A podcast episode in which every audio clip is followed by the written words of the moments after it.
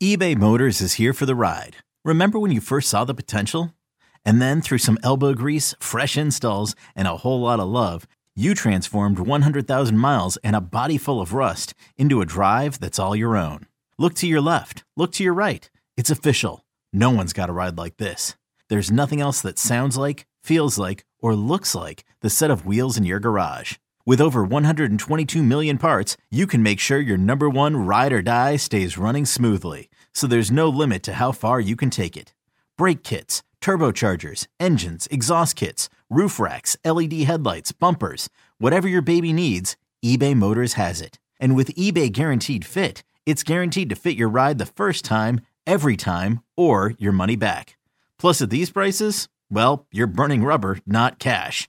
Keep your ride or die alive at ebaymotors.com. Eligible items only. Exclusions apply.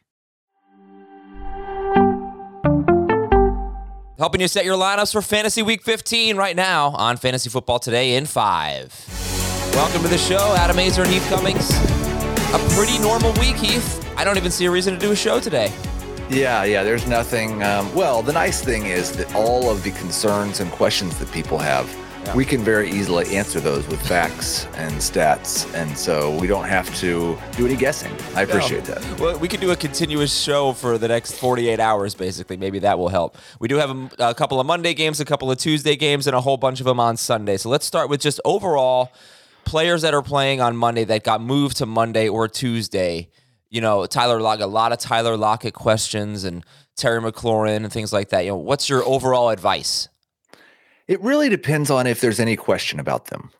Like, I'm not changing my evaluation of Cooper Kupp based on this, and he plays on Tuesday. But um, Tyler Lockett, Terry McLaurin, the Eagles running backs, um, KJ Osborn, even, and that's not even a game that got moved, but it's a game that's on Monday. We don't know for sure if Thielen's coming back that's kind of the tiebreaker for me. And it's a, it's a t- double edged tiebreaker. Like if I have somebody on my bench who I could replace them with, I still don't really want to wait, but I'm, I might.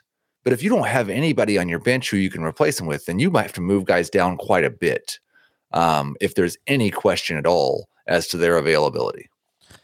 Lockett is really the the most interesting one. Looks like McLaurin's going to play. I don't know how much you want to start him anyway. We'll get to that. But Lockett, I think you have to probably just you have to approach it on Sunday as of right now, 8 a.m. Eastern, that he's not playing.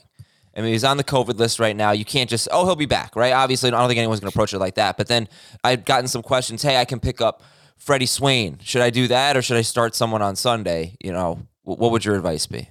If the option's Freddie Swain, then I'm going to go ahead and start somebody on Sunday. Well, you know, it's Swain or Lockett.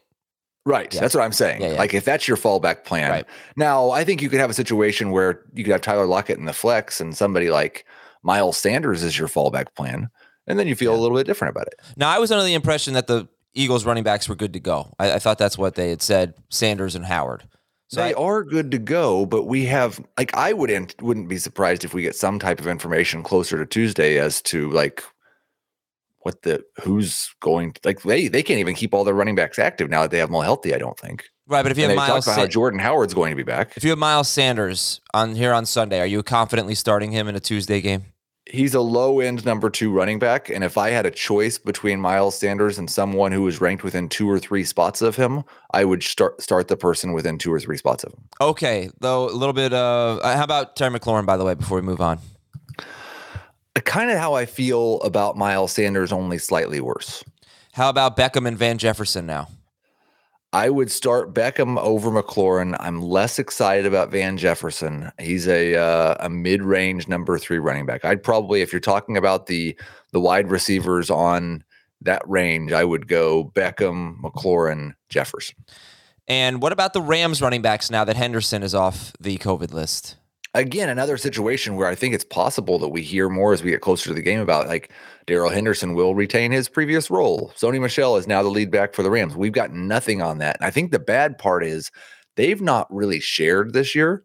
So the guy who isn't the guy might not touch the ball or might touch the ball three times. Right. Um, I'm trying to avoid Darrell Henderson and Sony Michel. I've I've been a little bit skeptical of the Packers running backs, Aaron Jones and AJ Dillon. I would start both of them over the Rams running backs. I would start Ezekiel Elliott over the Rams running backs. Which, for wherever it's worth, which running back do you have ranked higher, Michel or Henderson? I have Michel ranked higher. All right, let's talk about the Arizona running backs. Chase Edmonds back this week. They're facing Detroit. It's an amazing matchup for running backs. Uh, you, did you move Conner down at all? And do you think Edmonds is startable? Would you start Edmonds over Miles Sanders or Darrell Henderson, Sony Michel? I really don't want to. Um, just because I don't know how many touches. Like I've been pretty skeptical skeptical or concerned about running backs coming back from a long absence as it is.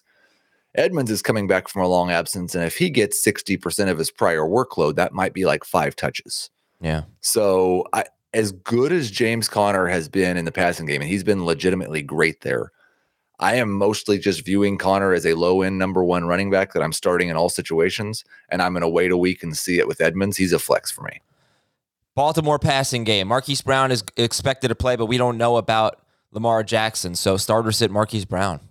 Um, high end number three wide receiver. If we find out that Jackson is playing, because we we should know that before the game, then I then I feel a little bit better about him. If we find out Jackson is out, then I think Brown falls into that Van Jefferson, Chase Claypool type range where it's a low end boom bust number three wide receiver. I'm going to read some questions here from the chat. Beckham or Gabriel Davis?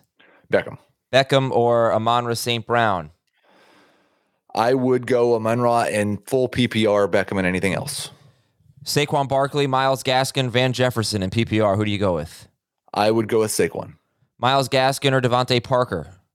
I would go with Parker. Oh, I have Aaron Jones, Darrell Henderson, and Sony Michel, Josh Jacobs, and Miles Sanders. How would you rank those five?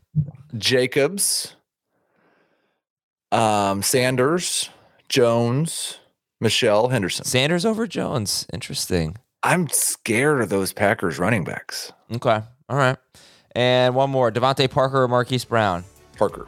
All right. Thanks, everybody, for watching and listening. Good luck today. We'll talk to you tonight at about 8, 10 p.m. Eastern Time to break down the four or five games that might get played today. We shall see. Uh, for Heath Cummings, I'm Adam Aizer, and uh, let's go get a win here in Week 15.